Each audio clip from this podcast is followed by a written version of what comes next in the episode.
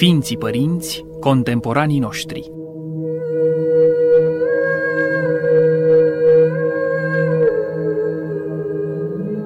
Tinerețea veșnică a Ortodoxiei.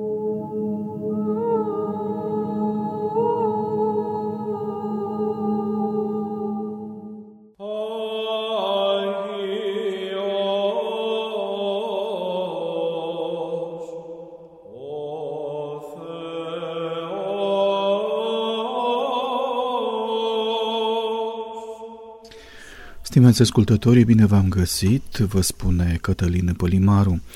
Pe data de 19 ianuarie, biserica noastră îl prăznuiește pe Sfântul Macarie Egipteanul, un exponent de seamă al vieții monahale din pustia Egiptului, a cărui petrecere este amintită în patericul egiptean.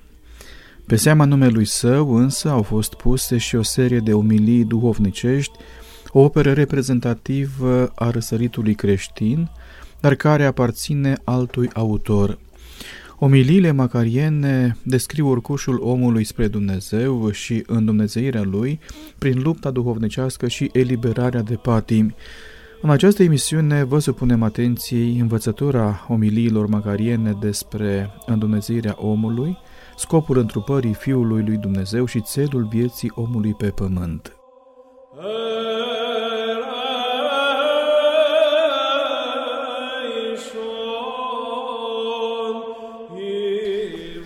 Corpusul macarian a constituit un punct de referință pentru spiritualitatea creștină. El este expresia unei experiențe autentice a lui Dumnezeu și un martor al tradiției vii a bisericii. Autorul lui a fost considerat multă vreme Sfântul Macarie Egipteanul, faimosul ascet amintit în Apoftegmata 4, a cărui autoritate de necontestat a putut să confere protecție acestui corp de scrieri, ajuns în timp în vâltoarea unor dispute. În realitate, el este un pseudo-epigrafon, situație similară corpusului Dionisiacum. Nu întâmplător, influența acestor scrieri, ca și ale lui Evagrie Ponticul, dintre care o parte au circulat sub pseudonim, a fost înrăsărit considerabilă prin ce se remarcă Macarie și ce a atras la omiliile lui. Ele sunt scrise cu o căldură, cu o afectivitate și un entuziasm aparte. Au darul de a angaja în viața duhovnicească și de a încuraja pe cei aflați în căutarea lui Dumnezeu. Impresionează frumusețea, subtilitatea și profunzimea acestor scrieri, mai ales când ele tratează viața lăuntrică a creștinului botezat și perspectiva de săvârșirii. Limbajul lor este simplu și accesibil, fiind colorat cu o imagerie împrumutată din scriptură, din societatea contemporană lui, din viața de zi cu zi și din natura înconjurătoare. Autorul acestor scrieri este conectat la simbolismul și poezia tradiției siriene, dar uzează și de reflexii filozofice în maniera părinților greci.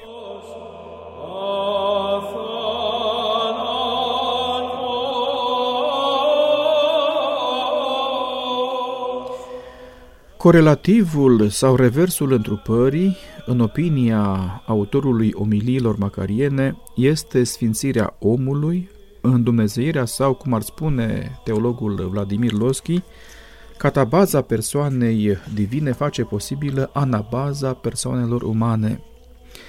Aceasta presupune o transformare în natura fiecărui individ, o metamorfoză pe măsura asumării modelului divino-uman. Posibila metamorfoză spirituală a omului este întemeiată pentru pare, adică metamorfoza lui Dumnezeu, să-i spunem așa, în Hristos. Autorul omiliilor duhovnicești insistă adesea pe acest raport, precum în fragmentul următor cităm După cum Domnul s-a îmbrăcat în trup, părăsind toată strălucirea și puterea, la fel creștinii se îmbracă în Duhul Sfânt și sunt într-o odihnă. Încheiem citatul din Omilia 26, fragmentul 15. Limbajul macarian abundă în termeni cu o clară conotație transformațională. El vorbește în termeni precum metamorfosis, metabole, metapoiesis, metastasis, alaghe și alții, toți meniți să sublinieze procesul de prefacere sau de schimbare ce survine în firea omului odată cu ancorarea în viața Duhului Sfânt. Pentru Sfântul Macarie, metamorfoza creștinului are o evidentă componentă cristologică, suportă o interesantă conotație euharistică, dar, în primul rând, este un capitol al vieții spirituale. De altfel, conceptul de teosis, de îndumnezeire, comportă simultan o argumentare cristologică și una pneumatologică într-o completare desăvârșită.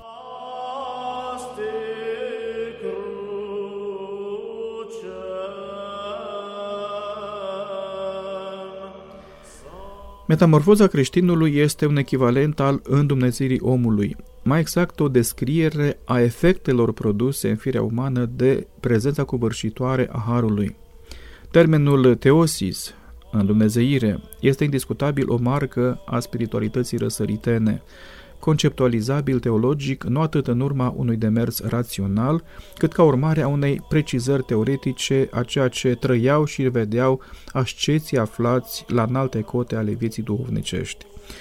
În Dumnezeirea este descrisă de părinții bisericii ca experiența plenară, absolută a Harului. Deși posibilă doar prin observarea poruncilor, printr-un stăruitor efort ascetic, ea depășește totuși palierul moralității obișnuite. În Dumnezeirea presupune inhabitarea sau locuirea cuvântului în suflet.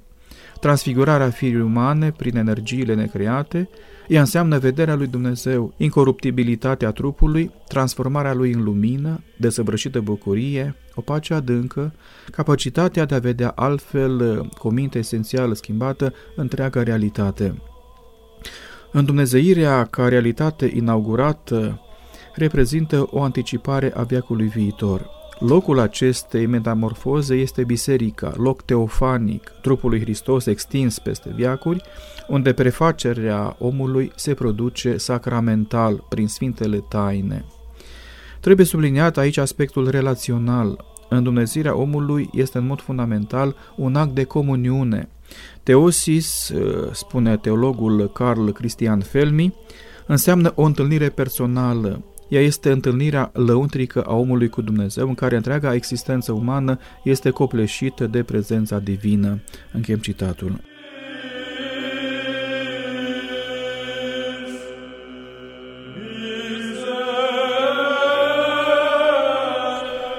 Îndumnezeirea omului este posibilă grație procesului perihoretic produs în persoana divină-umană a lui Hristos. Prin uh, comunicarea însușirilor, firea umană a Mântuitorului Hristos dobândește însușiri dumnezeiești.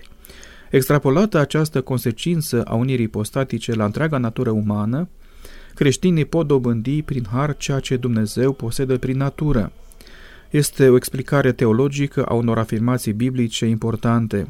Sfântul Apostol Petru prezintă ca făgăduință a Domnului și deziderat uman faptul de a deveni părtași dumnezeiști firi. În 2 Petru, capitolul 1, versetul 4. Locul biblic citat este o interpretare adecvată. În spiritul tradiției patristice, Trebuie opinat că Hristos este Dumnezeu prin fire, iar toți oamenii pot deveni Dumnezei prin participare. Întruparea deschide omului accesul la îndumnezeire, însă acestuia îi rămâne în continuare absolut inaccesibilă esența divină. Distinția dintre esența lui Dumnezeu și energiile sale, decisivă pentru a înțelege sensul deificării, va fi definitiv lămurită de Sfântul Grigorie Palama în contextul disputelor isihaste din secolul XIV.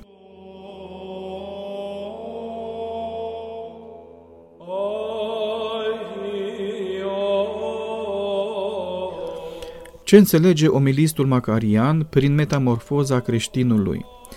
Ea este un revers al mutațiilor survenite în om în urma căderii.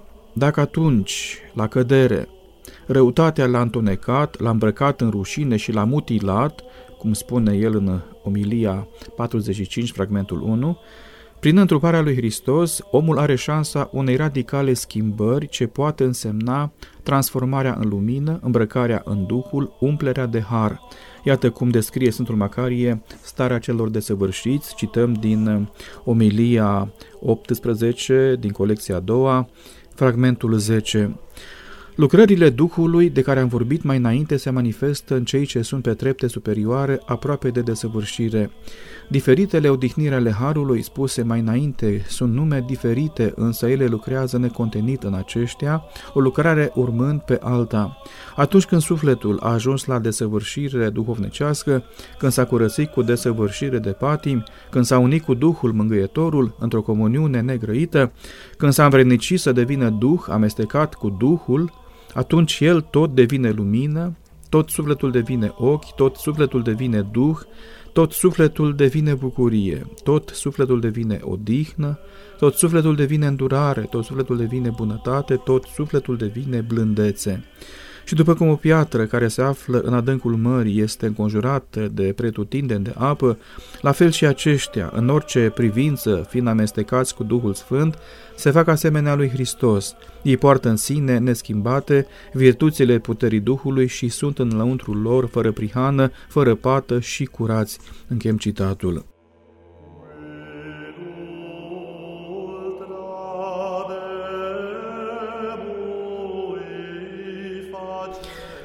Omul devine în întregime nou, iar intensitatea experienței lui mistice este semnul prezenței covârșitoare a Duhului.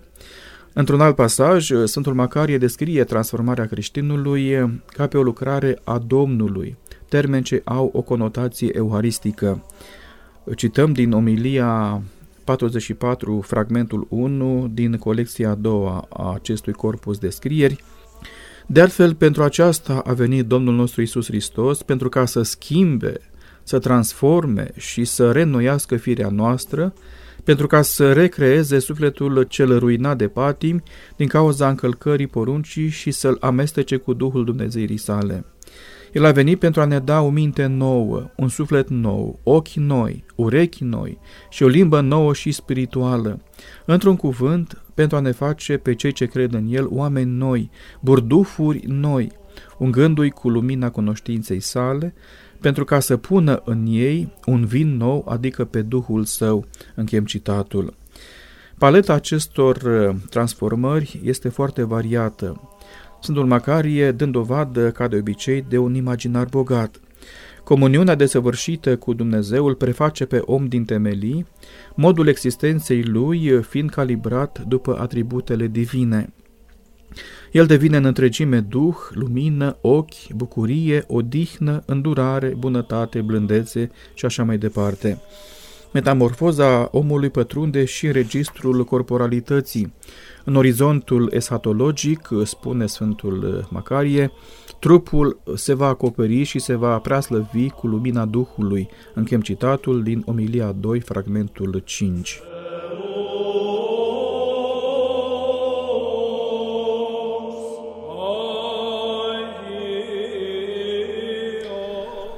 Corpusul macarian, luni care per Sfintele Scripturi, oferă trei paradigme pentru ceea ce am putea numi perspectiva transformaționalistă. Ele corespund celor trei etape majore din economia mântuirii. Primul model pentru om este Adam, omul purtător al slavei în timpul de dinaintea căderii. Macari afirmă că Logosul era slava care acoperea pe Adam în afară. În omilia 12, fragmentul 7, al doilea model pentru om este Moise, omul care are experiența slavei într-un timp marcat de cădere, coborând de pe munte unde are loc întâlnirea cu Dumnezeu, chipul său era plin de slavă, ne spune Macarie, adăugând, cităm, slava care a strălucit pe fața lui Moise, era o prefigurare a slavei cele adevărate, Încheiem citatul din omilia 47, fragmentul 1, iar al treilea model pentru om, de fapt un antitip al celorlalte două, este însuși Hristos. Slava lui Dumnezeu se lășluiește acum în trupul lui, în trupul Domnului. Dacă până la întrupare slava lui Dumnezeu avea un caracter sau un tip de manifestare exterior, ca un efect al reflexiei din logosul neîntrupat, ea se forma ca un veșmânt pe trupul lui Adam, sau strălucea pe fața lui Moise, sau învăluia templul din Ierusalim, prin întrupare, slava Domnului este oarecum concentrată în trupul lui Hristos. Sfântul Macarie vine cu încă o completare fundamentală, de altfel un light motiv în scrierile sale, anume slava lui Hristos devine, prin botez, spunem noi, un dat lăuntric al omului. Strălucește în inimile creștinilor, spune el, în omelia 12, fragmentul 14, iar la învierea de obște se revarsă în afară și peste trup, îmbrăcându-l în lumină. Asistăm așadar la un dublu transfer în dinamica slavei lui Dumnezeu, de la exterior la interior, iar apoi de la interior la exterior. Diferența dintre Adam și creștinul înviat constă în faptul că Hristos îi era lui Adam exterior, iar creștinului îi se sălășluiește în inimă. Precum dintr-un foc se aprind mai multe făclii, la fel trupurile sfinților devin ca al Mântuitorului Hristos.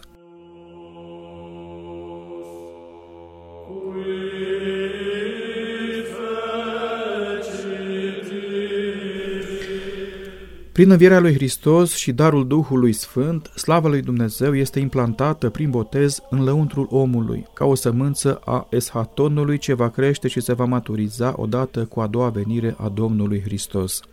Trupul se va împărtăși și el de această transformare, evidențiindu-se astfel contrastul dintre acum, adică ascuns și interior, și atunci, deschis și manifestându-se în trup. Sfântul Macarie descrie magistral sensul economiei întrupării și modul transfigurării omului. Cităm din uh, omilia 34, fragmentul 2 din colecția a doua a omiliilor.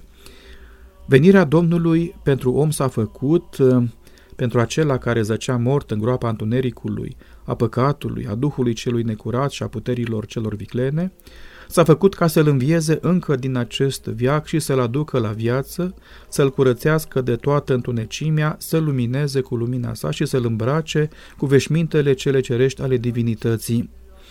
La învierea trupurilor, ale căror suflete mai înainte au fost înviate și mai înainte au fost prea slăvite, atunci trupurile vor fi luminate și slăvite, cu slava și lumina cu care sufletul încă de acum este luminat și prea slăvit, pentru că Domnul este casa, cortul și cetatea lor.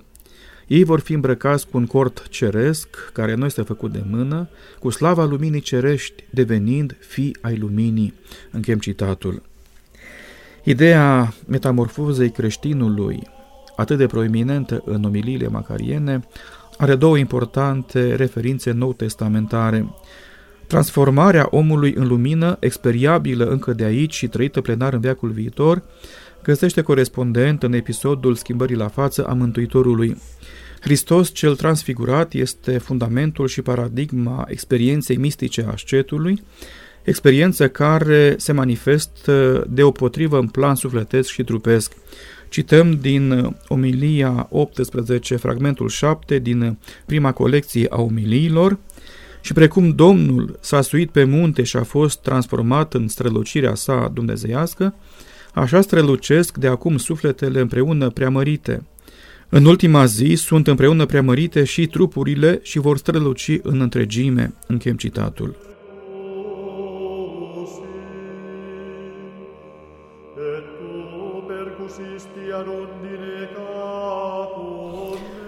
Învățătura macariană despre metamorfoza omului are și un fundament sau o referință paulinică.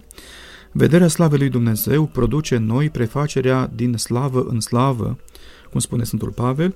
Importanța acestei idei eh, și greutatea pe care o conferă autorul nostru, motivându-l pe teologul american Alexander Golitsyn, să afirme că întregul corpus macarian include un fel de meditație extinsă la acest pasaj scripturistic.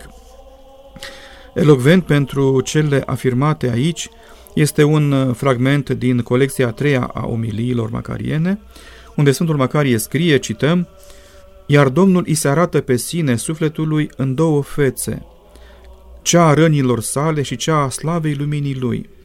Sufletul vede pătimirile răbdate pentru el, dar vede și preaslăvita slavă a luminii lui, își vede și propriul său chip transfigurându-se din slavă în slavă sub lucrarea Duhului Domnului.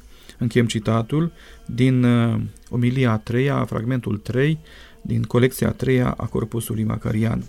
Fragmentul uh, invocat aici ne oferă o altă idee prețioasă, anume dubla ipostază sau înfățișare a chipului Mântuitorului, una marcată de chenoză și evidențiind pătimirile, alta învăluită în slavă.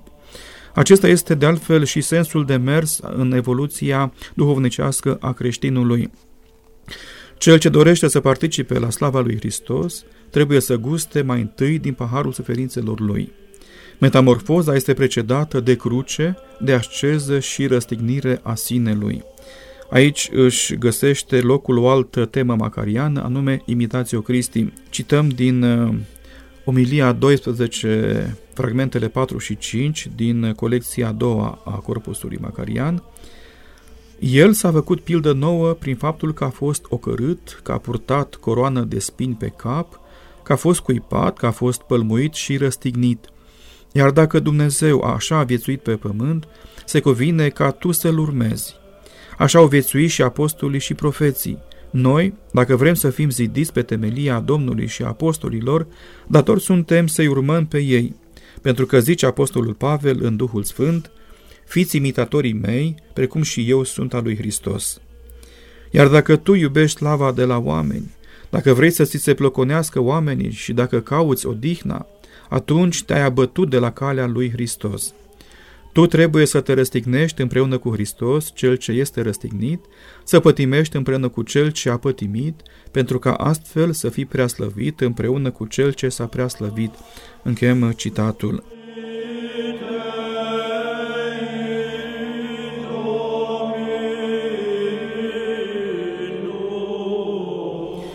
În urgușul duhovnicesc, omul suportă așadar o dublă transformare. Mai întâi renunță la zgura păcatului prin crucificarea sinelui, pentru că apoi să se învrednicească de experiența slavei lui Dumnezeu. Curățirea sufletului reprezintă chiar unul dintre scopurile întrupării. Sfântul Macarie descrie acest proces de purificare apelând la o imagine inedită. Hristos este descris ca un agricultor care, luând ca instrument crucea, prelucrează pământul arid al sufletului. O imagine foarte frumoasă pe care o găsim în Omilia 28 din a doua colecție a Corpusului Macarian. Crucea joacă, de altfel, un rol cheie în mistica monahală pentru semnificația ei spirituală. Doar ea face cu putință accesul la înviere și preaslăvire. Hristos are corespondent uh, în mistica macariană o varietate de imagini. El e descris ca pictor zugrăvind în sufletul creștinilor un chip ceresc, ca mire nuntind cu sufletul în cămara cerească, ca medic care vindecă rănile sufletului, ca păstor călăuzind sufletele prin valurile vieții, ca un arhitect zidind templu cu ajutorul pietrelor adevărații creștini, ca judecător pregătind scaun de judecată, ca mielul lui Dumnezeu, purtând păcatele lumii, ca mare preot, aducând jertfă dumnezeiască, ca mărgăritar de mare preț, ca mâncare, băutură, viață veșnică și așa mai departe. Mistica Sfântului Macarie este întemeiată în totalitate pentru parea cuvântului lui Dumnezeu. Experiența mistică este precedată însă întotdeauna de asceză și luptă duhovnicească. Venirea lui Hristos și darul botezului îl scot pe om de sub uh, supunerea diavolului, la starea unde păcatul și harul coexistă, la starea de luptă. Dar ancorarea în Hristos e determinantă în procesul de noire și transformare a inimii, de distrugere și stingere a patimilor.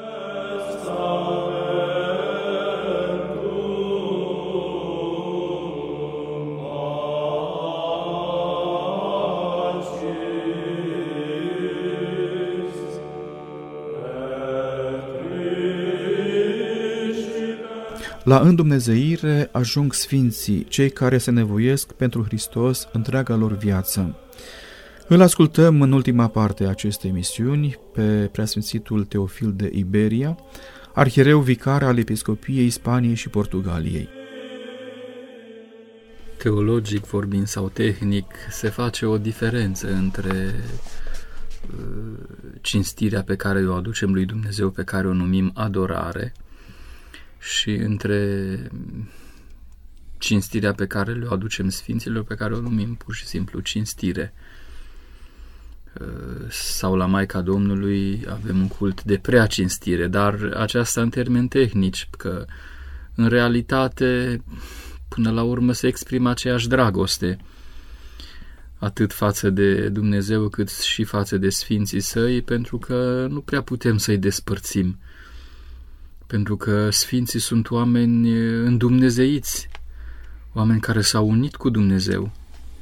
Sigur că nu există confuzie între Dumnezeu și Sfinți, dar comuniunea este foarte mare, la fel ca și comuniunea între, dintre cele două firi omenească și dumnezeiască în persoana Mântuitorului. Este una foarte strânsă. Sigur că Mântuitorul Iisus Hristos este om de săvârșit și Dumnezeu de săvârșit, dar într-o unire mai presus de minte și de cuvânt. La fel și comuniunea Sfinților cu Dumnezeu este una foarte strânsă, Dumnezeu se manifestă în ei, prin ei, trăiește, odihnește întru ei prin urmare, cinstirea pe care le aducem Sfinților se îndreaptă neapărat și spre Dumnezeu. Cinstindu-L pe Dumnezeu, nu putem să nu-i cinstim pe Sfinții Săi, în care El strălucește și se odihnește. Dar, sigur că într-un fel ne îndreptăm atenția spre Dumnezeu ca fiind ținta noastră, la fel ca și Sfinții și noi îl căutăm pe Dumnezeu, căutăm dragostea Lui, căutăm iertarea păcatelor noastre, căutăm vindecarea de patimile care ne stăpânesc, care sunt uh, înrădăcinate în noi, căutăm mântuirea și viața veșnică uh, și în acest efort al nostru de mare folos, un mare sprijin pentru noi sunt acești oameni care au biruit, care au ajuns acolo unde și noi dorim să ajungem. Așa că, într-un anume fel, ne putem gândi că legătura noastră cu Sfinții are și acest uh, rol de, de, de, de mijlocire, de întrajutorare, sunt un fel de aliați ai noștri în războiul pe care îl purtăm cu patimile din noi, cu demonii care luptă împotriva noastră.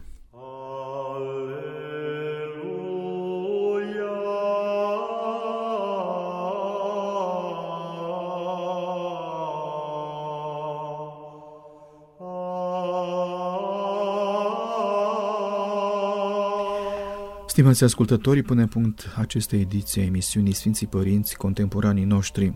Am vorbit astăzi despre omiliile macariene, un corpus de scriere atribuit Sfântului Macarie Egipteanul, preznuit de biserica noastră pe data de 19 ianuarie, referindu-ne la învățătura lor despre îndumnezirea omului, măsura vieții spirituale atinsă în existența sfinților. L-am ascultat la final pe preasfințitul Teofil de Iberia, arhiereu vicar al Episcopiei Spaniei și Portugaliei. Ar trebui să ne străduim uh, mai mult pentru sfințirea noastră, iar scrierile sfinților ne pot fi călăuze în sensul acesta. Cătălină Polimaru vă mulțumește pentru atenția acordată acestei emisiuni, vă doresc toate cele bune.